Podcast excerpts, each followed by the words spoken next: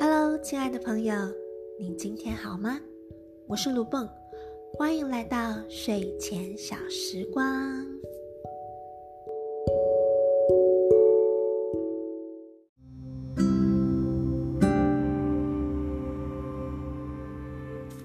今天想来跟大家聊聊呼吸。其实啊，呼吸是我们出生之后，好像不用特别被教导就学会的一件事情。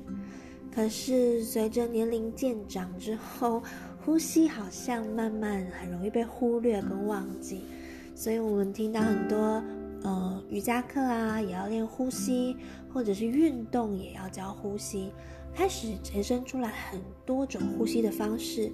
但我觉得其实呼吸它就是一个提醒我们如何跟身体相处的一个方法。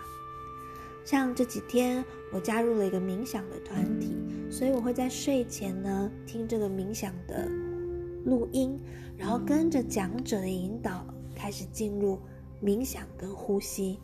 我发现啊，当我把注意力集中在呼吸上的时候，心情跟身体也都会变得非常的平静。那天，我的一个心理师朋友告诉我。呼吸是非常重要的，因为其实，在呼吸的时候，你是跟你自己在一起的，而且在呼吸的时候，没有人可以帮你。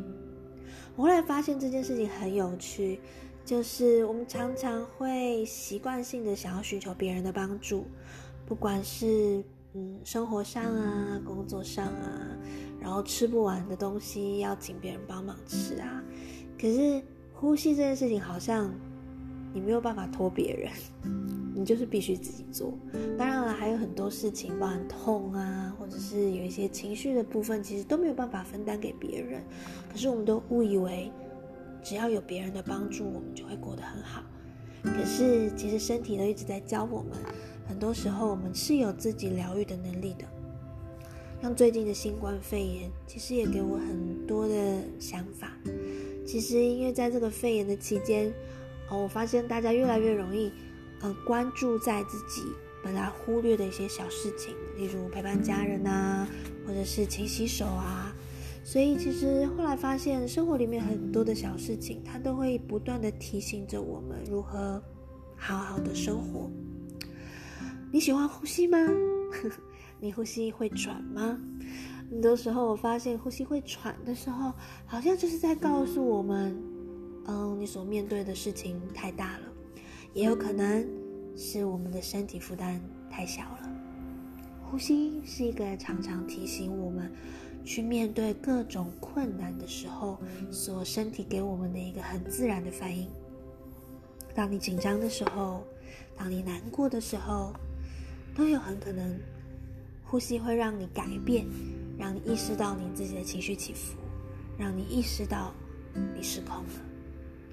既然是这样，它不仅具备了提醒的功能，我相信呼吸也会带我们找回我们最初最疗愈、最有能力自理的方式。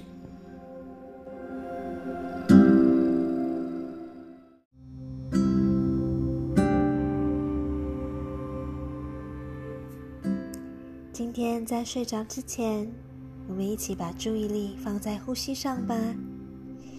感觉一下你的呼吸走到了哪里，感觉一下自己呼吸的频率，甚至感觉一下你身边的人，他那平稳又让你安心的呼吸吧。